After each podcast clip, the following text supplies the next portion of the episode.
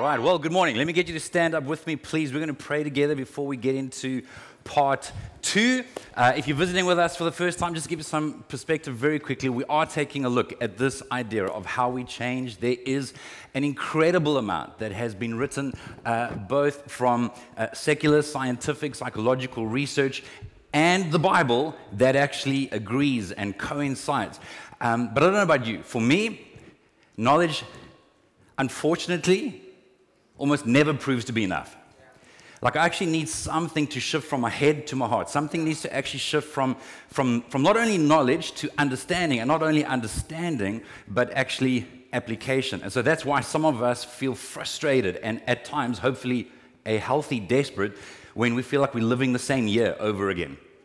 So I'm not going to get you to put your hands up, but I'm imagining in a, in a group this size, there are a few of us that might have started this year feeling like we start, this is Groundhog Day. We, this is deja vu. I'm experiencing what I experienced the beginning of last year. Oh, wait. And the beginning of the pr- previous. Oh, wait.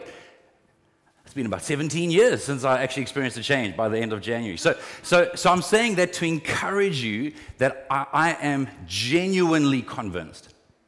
I wouldn't be doing this if I wasn't. I am genuinely convinced that it is possible to change in, in a way that is life giving, in a way that leads to freedom, in a way that leads to increased health, in a way that affects our relationships in a positive way, in a way that, that affects mental health, emotional health, um, in a way that helps us turn up at work or at school in a way that is actually contributing and not just consuming, uh, in, in ways that we can actually experience love and joy and peace. I do believe it's possible, but we are the variable. We, we get to participate. We, we, get to, we get to take steps. We get, to, we get to surrender ourselves to wisdom. And so it is not just a token thing for me to pray for us, that we would, on a personal level, actually hear God.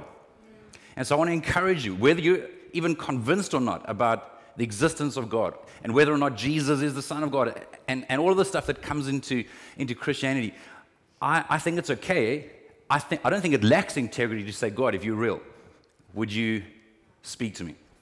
Would you, would you connect the dots, as it were? Would you help me to see what it is that you want me to see? If you're real.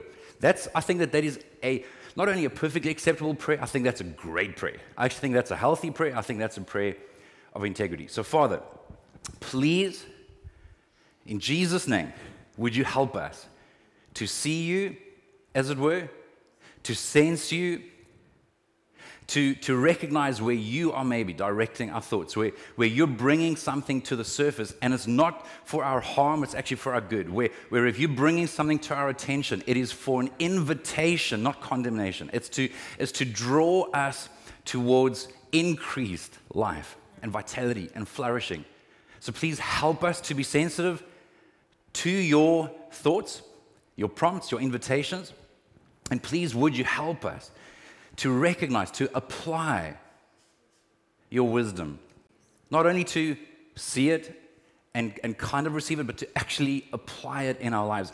God, I do pray even now already that you would give us the perseverance. Help us to, to have an attitude that, that whatever it is that we come to understand and commit to applying, God, that, that there would be a, a grit, a determination, a resilience, a perseverance, a willingness to hang in there and endure knowing that anything of significance doesn't get formed overnight. So help us to trust you, help us to persevere with you. In Jesus' name I pray. Amen. Go ahead and take your seats. If you were here last week, uh, you would remember that we introduced this idea of, of kind of like a triangle of transformation. We're not, we're not actually really using that language. We, we kind of took a look at a metaphor more of a Venn diagram where we take three key areas of our lives that, that if we allow them to come together in the right way and allow the Holy Spirit to, to actually apply and use it, you'll see it in a moment. We, we look at our thoughts, we look at our practices, and our relationships. Those three things, you don't have to be a Christian to understand this, to, to, to agree with this, to believe this. Scientists, researchers will tell you the same thing. Psychologists will tell you the same thing. A professor um, from the Wharton School of Business in Pennsylvania wrote a book called How We Change. Um, uh, again, another professor, a psychologist, Angela Duckworth wrote the book Grit. Again, looking at, at some of the, like, like how research has, has reinforced that the things we do do something to us. So, so she's also connected to a colleague by the name of um, Carol Dweck, who wrote a book called Mindset, which again is, is all about from a research driven point of view. In my opinion, it's modern research is lining up with the ancient texts of the Bible, which is good, by the way. It's like, oh, God was right. Okay, God, maybe he knew what, maybe he knew what he was doing, which, and I don't mean that facetiously. I'm like, I actually love it that, that science, that research is, is able to actually reinforce. And so again, she spoke about this mindset uh, where we either have a fixed mindset or a closed mindset. A fixed mindset basically, in summary, says, like, this is it. I can't learn, I can't grow, um, I have a limited set of gifts, I have a limited IQ, I, I have a limited ability when it comes to various things. Whereas an open mindset says, I can learn. I can, I can learn from failure. I can get back up again and try something different. A person with an open mindset accepts what, what historically speaking, is fairly recent language around neuroplasticity and how we can actually rewire our, our brains to actually follow life giving, like positive, constructive patterns. Um, because what has happened in so many cases is that, again, research shows that something like 40% of our behavior in a given day is habitual. In other words, we're not even thinking about it, it's just done. And so we already have these grooves, as it were, uh, these, these pathways created in our minds. But an open mindset says, I can change them. I don't have to be what I've always been. I don't have to do what I've always done. I don't have to, I don't have to repeat my parents, grandparents, great grandparents, great great great grandparents' behavior, even though I see trends and patterns, and you might think, well, maybe this is just genetic. And, and the thing is, in some cases, there are genetics. But a, but a fixed mindset says, well, the genetics leave me predisposed towards addiction. An open mindset says, okay, it would appear as though there's a predisposition towards addiction, what can I do differently yeah. that my predecessors didn't do? And that's not with judgment, towards, that's saying, I refuse to be a victim to my life. I refuse to be a victim to my circumstances. I refuse to be a victim to my genetics. I, refu- I refuse to be a victim to my personality. I want to change. Right. And by the way, I think that there's a lot at stake. Listen, I'm not preaching at you. Bear with me. I feel passionate about this. I, I am, if we can't change, like, why are we here? I mean, if you feel good enough, if, you, if, if everything in your life is perfect peace, perfect joy, perfect sense of fulfillment of destiny, and perfect relationships, perfect, listen, you're delusional. Okay, let's just, let's just, let's just cut to the chase. You're, you're, you're, you're not being very objective and you're not terribly self aware. We, we've, all got, we've all got room to grow. And, and it's not just that we want to be the best versions of ourselves so that we're impressive and can prove anything to anybody else. No.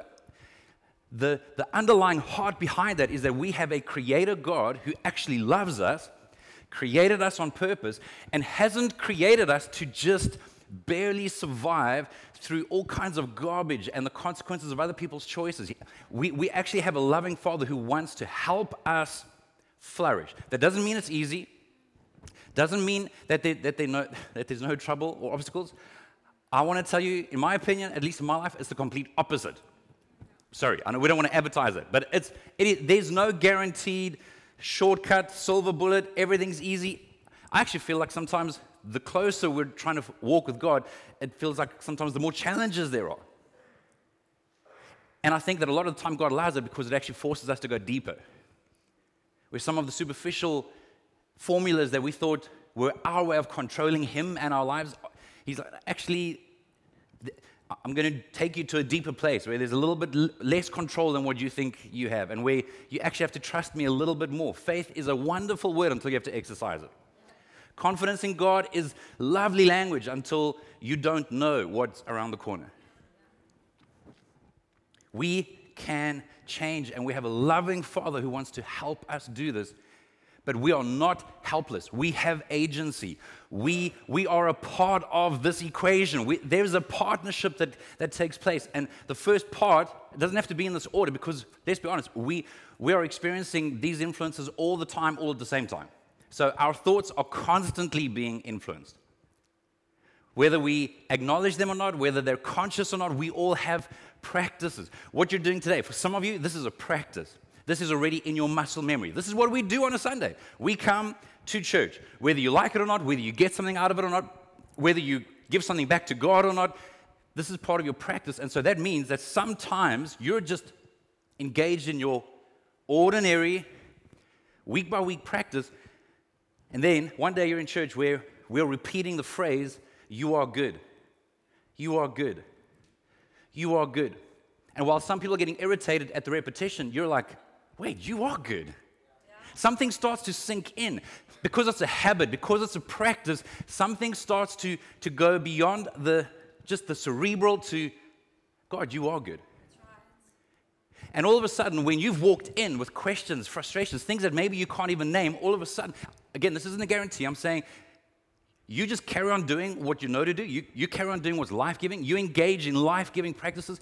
Somewhere, every now and then, there's that moment where it's like, okay, okay, things are put into perspective. God, you are good.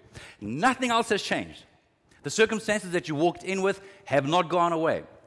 But, but something that you can't fully explain has shifted. And then you begin to experience a peace. You may even experience a little bit of joy. But it all started with a practice, which was most likely influenced by your thoughts. Okay, what I've been doing doesn't seem to be working. Maybe I need, maybe I've been created by someone. Maybe I need to actually trust someone. Maybe I need to trust the creator of the universe to give me wisdom, to direct my life. And so maybe somewhere along the line in your thought process, there's a value on getting into an environment where God's word is taught, where, where maybe even if it's frustrating or irritating for you, there's the occasional moment that we actually just try and get you to be and reflect. Engaging in a practice like communion, which is a practice, a habit that Jesus encouraged, requested, invited his followers to do 2,000 years ago, and they've been doing it ever since then. And again, even though in the natural, for some of us, the idea of having to sit still for a couple of minutes or, or even 30 seconds, if we're honest, sometimes, is painful and can even be irritating. For others, because of the practice, there's a moment where you actually feel like God might actually give you some perspective. Where, he might, where, where communion reminds you of His undeserved grace. Where communion reminds you that you've been purchased, bought at the highest possible price. It's free, but it ain't cheap. You are reminded by the practice. Some of you may take up the opportunity at the end of the service to come to the front and just have someone, an individual, pray with you, just, just a one on one prayer. They don't have magic, nothing superstitious about it. It's just someone standing with you, praying with you. You don't control the outcomes, they don't control the outcomes, but it's a practice of prayer. It's practicing what the Bible says when it encourages us to not do it alone, to actually go to somebody. If we're, if we're struggling, if we're in need, Let's ask someone. Let's confess. Let's talk. These are practices. We are not helpless. We are not victims in the sense of us having no agency. We, you may be victims to various circumstances, but you're not a victim. We can do something. And the things we do do something to us. I love how John Comer uh, in his book Live No Lies, says the following, and we touched on this last week, and various people have different ways of saying this, but he says that the key to spiritual formation, which is ultimately maturing in, in, in our whole person, the key to spiritual formation is to change what we can control, which is things like our habits, to influence what we can't control, which is our flesh. That, that, that word flesh makes reference to like my human nature, the carnal part of me. How many of you are aware of the carnal side of you? Yeah. There's that ugly side where you want to hurt people, where you judge, or where you want revenge, or, or where you just want to feed every, you know, any and every desire, you know, every, every craving that comes up. That's, that's the flesh, where, where there's a part of my mind that's, that, that's saying, this is what the Word of God says, but then there's another part, my flesh, that's saying, yeah, yeah, but that's not right. You didn't do anything to deserve that. That's not fair. This, this shouldn't be like this. I've done what I can. It's, so we do what we can do. We change what we can which are things like our habits. So, what do we feed our minds on? Creating space, for example, to spend time with God, but other practical habits like getting enough rest, watching our nutrition, being very intentional about, about who we hang out with. What we, we do what we can in order to position ourselves for that which we can't control to actually be influenced. Is this making sense? We are not victims. We have agency. We do what we can. Now, this, this following statement is from the author of Atomic Habits. You've probably seen it advertised somewhere. It sold about 10 million copies. Came out a few years ago. I read it a few years ago. I've reread it. There's a lot of practical advice on habit formation and trying to break unhelpful habits. Secular book, but loads of wisdom. You know, there's a lot of, I mean, wisdom is wisdom, right? Right is right. Anyway, he, James Clear sends out an email every week. Uh, I don't know to how many millions of people. Anyway, just, just with a couple of thoughts. And he asked this question the other day on one of his emails Are the results I am expecting aligned with the habits I am following each day?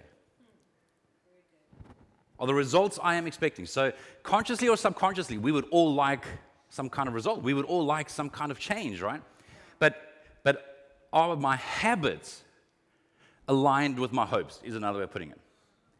Or is there just hope? Hope's good. Please don't lose hope. But, but hope that doesn't transform to action, to, to some kind of habit, to actually doing what we can, we're just going to find ourselves in the exact same place. Six months from now, a year from now, 15 years from now.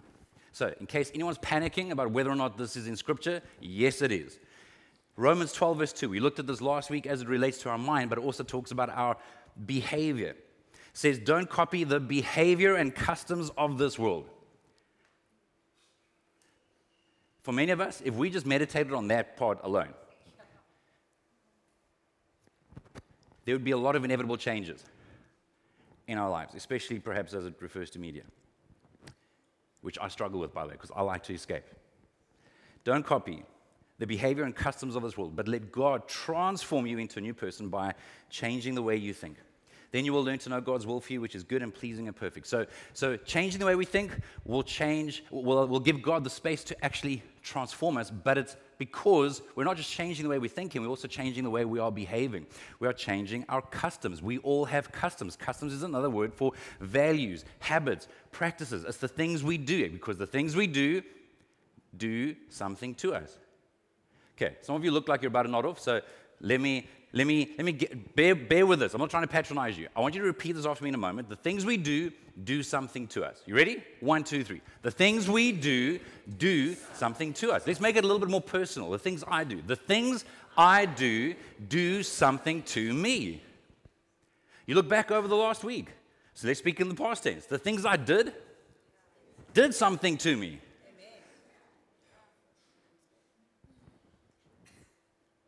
Anyone feeling discouraged? Okay, I really hope not, because this is actually good news. We can make a change. Philippians 4, verse 9 says something very similar. Keep putting into practice.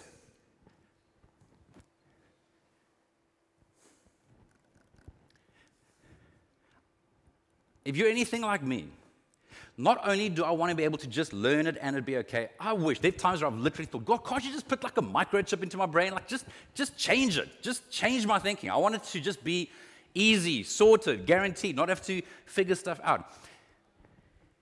It's not just, it's not just, no, I'm not going to just change your mind like that. And no, it's not just that we need to know and understand correctly. The hard work, which is where I think the average Christian really struggles and why the average Christian doesn't experience a lot of transformation is that we actually have to keep putting into practice the things that are actually going to lead to life. Keep putting into practice all you've learned and received from me, everything you heard from me and saw me doing, then the God of peace will be with you. In other words, Paul, who's the author of this part, is saying, like, don't just hear what I've said, do it. Now, in case Paul isn't enough of an authority for you, Jesus, not Jason, Jesus says in Matthew 7, verse 24. Therefore, everyone who hears these words of mine and puts them into practice is like a wise man who built a house on the rock. The rain came down, the streams rose, the winds blew and beat against that house, yet it did not fall because it had its foundation on the rock. But everyone who hears these words of mine, so notice the variable isn't the hearing, everyone's hearing. The wise and the foolish, they all receive the same information, they all receive the same knowledge, as, as it were but does not put them into practice is like a foolish man who built his house on sand. The rain came down, the streams, streams rose, the winds blew and beat against the house, and it fell with a great crash. Jesus is saying, guys, don't just hear, don't, don't just agree, don't even just be moved. Like, oh, that felt lekker today. Like, oh, I got goosebumps. And then three hours later, it's like, so what are you going to do about it? Wait, uh, what? And again, please understand, I, am, I, I promise you, there isn't, there isn't an ounce of motivation in my heart to be facetious. I'm telling you that this is what I wrestle with. This, this, I'm speaking to myself.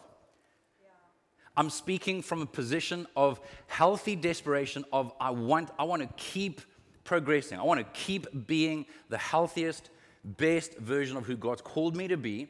And for, for that to take place, it's not just knowledge. It's not although we need that, but it's the application, it's practices. So, here are a couple of principles when trying to apply practices into your lives.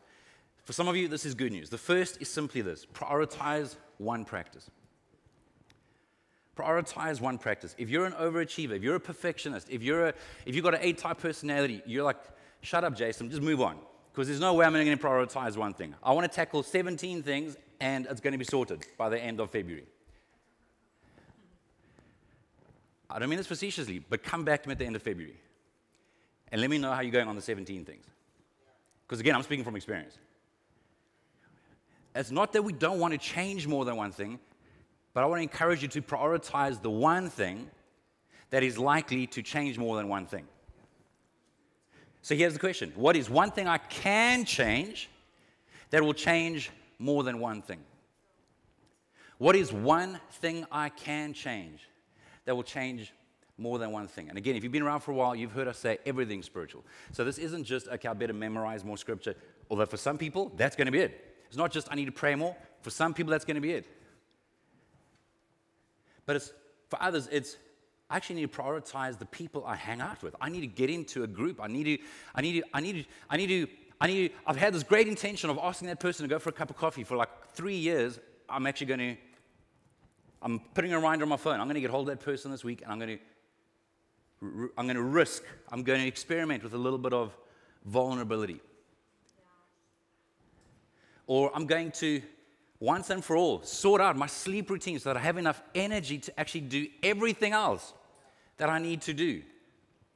Everything spiritual. What is one thing that you can change that will hopefully help change more than one thing? If you ever read the book of Charles Duhigg, The Power of Habit, that was the first book I read years ago on habit, um, which again just like opened up some some understanding for me, both on a personal level, on a corporate level, on a communal level. In fact, he even does a study on on uh, on a church level in terms of habits in churches. He's not a Christian. He was a, he's a New York Times or was a New York Times columnist.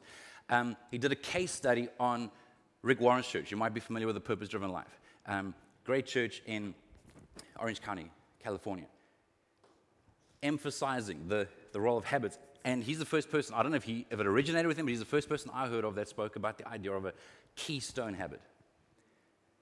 And the, the simple point is that all of us in different seasons will have a keystone habit. It's that one habit that's going to have a knock on effect on the most other little habits.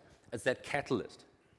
So that's what I'm saying. It could be, for some people, it absolutely is. I'm going to, once and for all, carve out 15 minutes a day before I put my phone on, which assumes that you put your phone off the night before. I'm going to spend 15 minutes a day with God. That might be a keystone habit that starts having a knock on effect to the way you pursue everything else in your day, in your week, in your month. It could be people, it could be sleep, exercise. What is the keystone habit? Again, Paul, the author from some of the other passages we read from the Bible, says in Philippians 3, verse 13, No, dear brothers and sisters, I have not achieved it, but I focus on this one thing. In other words, he's like, I've got a priority, I'm focused. Forgetting the past and looking forward to what lies ahead, I press on to reach the end of the race and receive the heavenly prize for which God, through Christ Jesus, is calling me. He's like, I'm pressing on to one thing. There is a priority. And this is why Jesus, in Matthew 7, verse 13 to 14, so earlier in the same passage that I read from just now, also makes reference to the narrow gate. The reality is that the, the road that leads to life is narrower. There, that means that there are fewer options. I have guardrails. I don't just do anything and everything I feel like because I'm actually trying to stay on the path that leads to life. What is one thing I can change that will change more than one thing? Number two, do less more rather than more less. Do less more rather than more less. Again, this is speaking to certain personality types that want to, okay, I'm going to get healthy this year. I am going to exercise for three hours, six days a week. And you've got to figure it out on paper before you start. And, and it's going to be that hour there, and then, that, and, then, and then another hour and a half, and, and you've got it all figured out. But then life happens, and you realize, okay, wait, maybe I should have started with like 10 minutes a day because I haven't exercised in 13 years. I mean, I'm exaggerating and, and I'm deliberately uh, trying to be comical, but I wonder how many people give up and get discouraged because they're not willing to start small and do it more consistently. One of the greatest quotes as it relates to, to habits that, that, has, that struck me years ago and it has stuck with me is by pastor and author Craig Groeschel, who, by the way, is also releasing a book in two weeks' time called The Power to Change, where he also is drawing together research, experience, etc., in terms of help, again, helping people change. He says the following Successful people do consistently what other people do occasionally. Consistency. He's not saying what bad people do occasionally, what people that have no vision do occasionally. He's like, no, just what, in other words, it's everybody else. The, like normal people all of us that are normal, we, we try and do good things occasionally. But, the, but people that actually experience change, that flourish, they just, there's something about them that commits to consistency. And so, and so a lot of the time, that means we need to lower the bar, which might sound very ungodly or unspiritual to you. I, I don't mean morally. I mean, again, you might think, I've got to spend at least fill in the blank amount of time with God a day. So the idea of only starting with 10 minutes or 15 minutes might just seem very weak and poor. No, it's not. F- like, just, just get a habit going. Ro- Five minutes. Some of you are like, is he even a Christian? Well, how's it been working for you so far? That's all I'm asking. If it hasn't, if you don't do anything different, you're not going to experience anything different. If nothing changes, nothing changes. So, so let's just I know it sounds so weak to say, let's start easy, but start easy. If it's a habit that you haven't already laid a foundation to start, rather start with five or 10 minutes a day. And, and if you can build on that, great. Maybe you're starting with a single, a single verse, a single scripture a day. Maybe eventually you're, you're able to read a paragraph. Maybe eventually you're able to read a chapter, or you're able to work through a devotional that helps unpack it. Maybe you're praying for five minutes a day. And eventually you start to, like, this isn't a duty, I'm actually enjoying this, and, you, and it grows. Those of you that have, have experimented with trying to practice silence, like silent prayer, where, you, where, where you're not praying, silent, which feels like torture after 17 seconds. Again, I'm saying start with a minute or two minutes. Don't start with 20. And anyway, oh, guys, I'm going for days. All right. This is very, very hard. just a, just a, a, simple point that again stood out to me in James Clear's book, Atomic Habits, as, as it relates to consistency. He says, like, there are going to be days where you fail. There are going to be days that you miss. But he says, if you miss once, don't miss twice. If you miss once, don't twice. In fact, he uses a phrase that some might find a little bit crass. He says, he says we, need to, we need to fight back against the to hell with it mindset. In other words, ah, I'm in a, I don't know, maybe you're trying to eat clean and you had a muffin or you had a whatever, fill in the blank this morning. I was like, oh, well, to hell with it.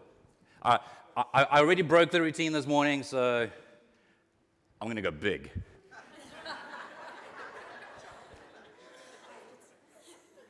Come on, where my people at? Anyone, anyone relate to that? It's like, hey, okay, like it's, it's already out the window, so like if we're gonna do it, let's do this thing properly, right? So maybe you had a bad day, maybe you had a bad week, maybe you had a bad year.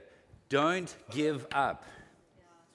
Successful people do consistently what other people do occasionally, which leads to principle number three, which is to embrace monotony. You need to be okay with monotony. What I'm about to say, I mean with heartfelt respect.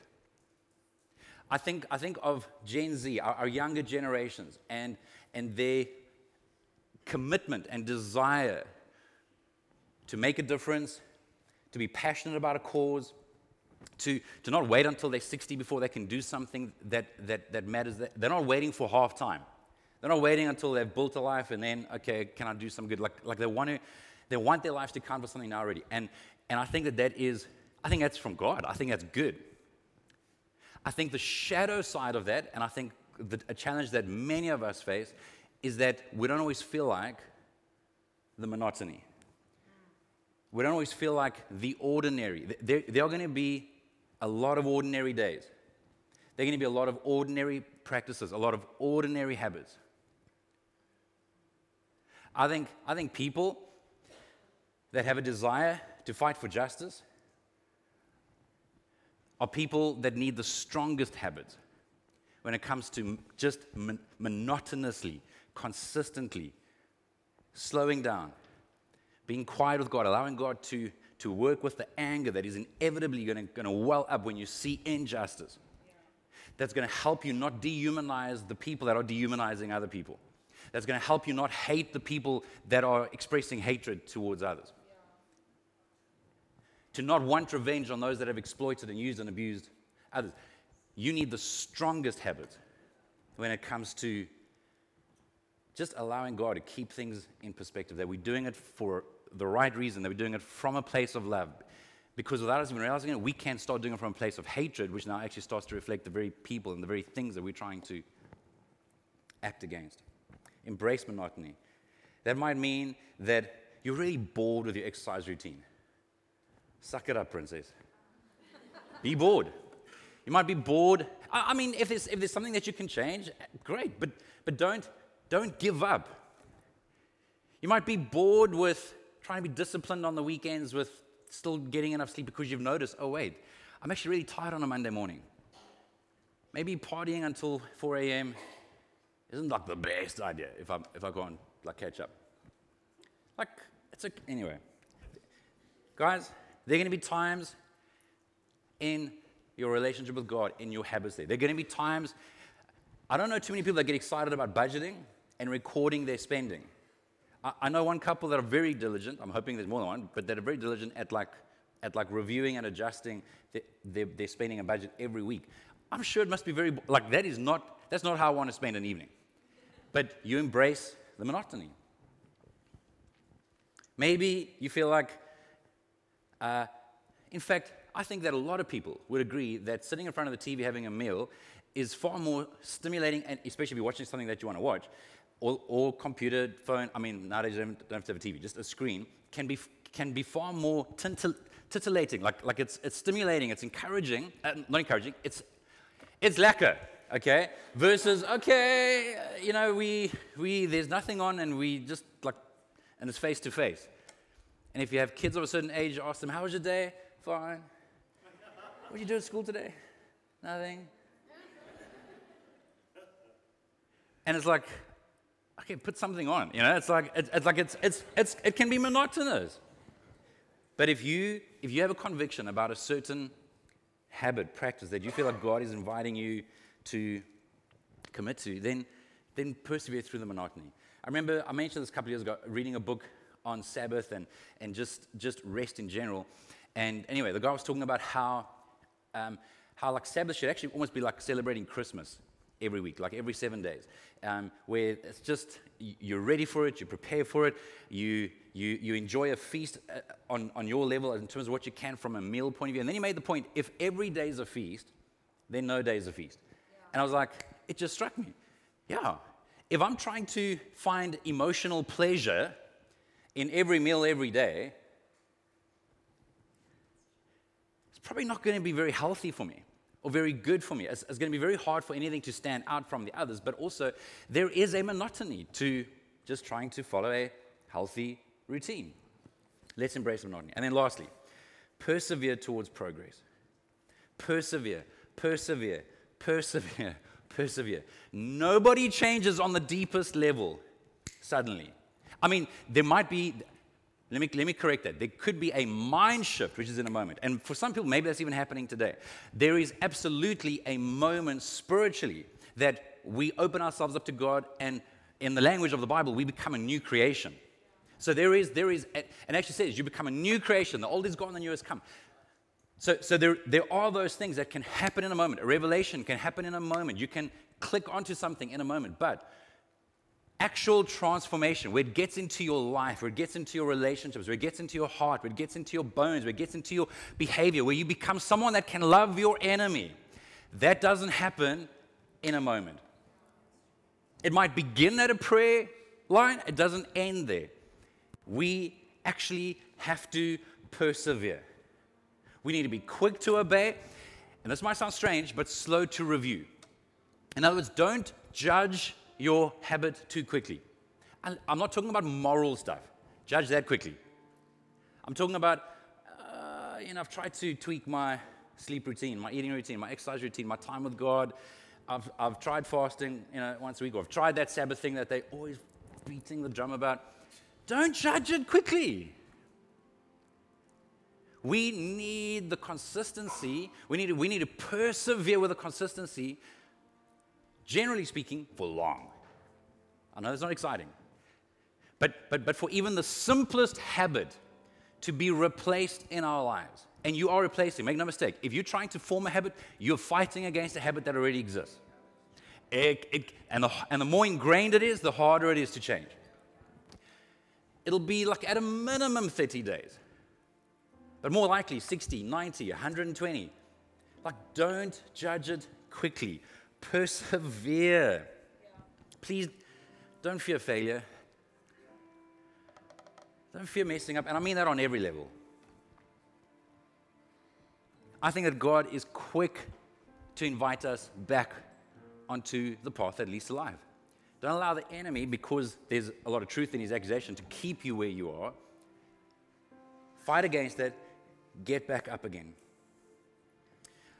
I love this idea well, I don't like it. I don't love it, I, but it's, it's helpful for me.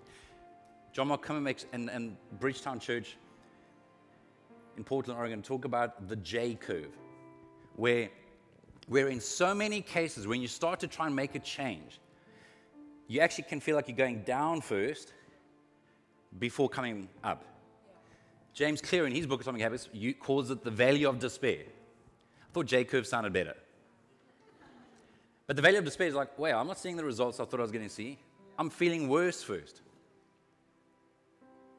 That's okay. Persevere towards progress. If you miss once, don't miss twice. Keep persevering. Don't be seduced into thinking that your practices don't matter.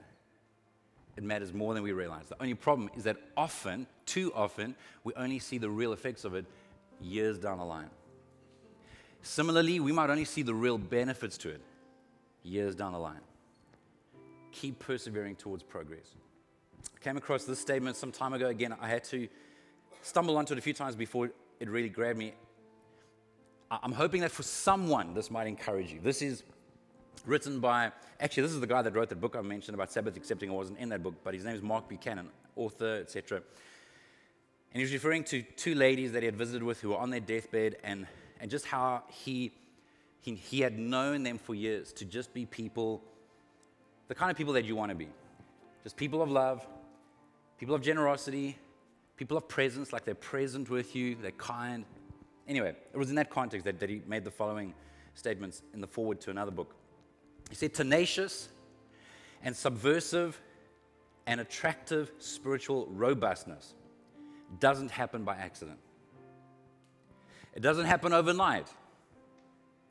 It doesn't happen by wishing or trying. I wish it did. It is a long obedience in the same direction.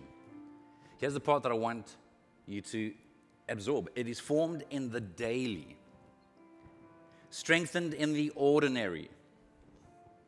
It is a slow and steady and deliberate gathering of the years. It is a combination of keen attentiveness to God, to self, to others, to life, and to holy indifference to trifles, insults, and useless distractions. Let's persevere towards progress. Let's, let's be okay with the monotonous. Let's fight against discouragement. Author and pastor Ray Johnson says that discouragement is the anesthetic the devil uses on a person just before he reaches in and carves out his heart. Discouragement, allow, very few people can sort out your discouragement for you. You've got to sort out your discouragement. Again, I would argue we've got to slow down. We've got to get with God. We've got to allow God to remind us, to renew a vision, to, to renew His purposes. And we fight back doggedly, daily, with perseverance through monotony. This might sound like a weird statement, but I want you to hear me because this is what I believe. If I fail you, if I fail my family, if I fail my purpose, it's not going to be because God's not good enough. It's not going to be because God isn't who we say He is. It's not going to be because I don't love God. It's not going to be because I don't love people. It's not going to be because I don't want to make a difference. It's going to be because I don't persevere with the things we've just spoken about.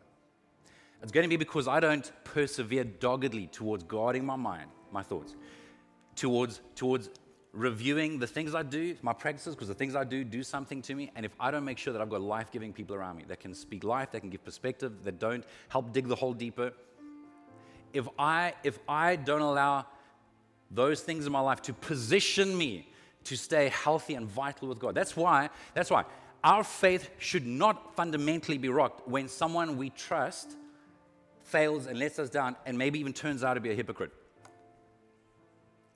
It, it doesn't mean that what they taught or thought isn't correct. It means that we haven't guarded our hearts, that we haven't fought hard for life giving practices that we haven't kept the right people around us that can have tough conversations, that can, that can love us and be a friend to our future, not just our feelings.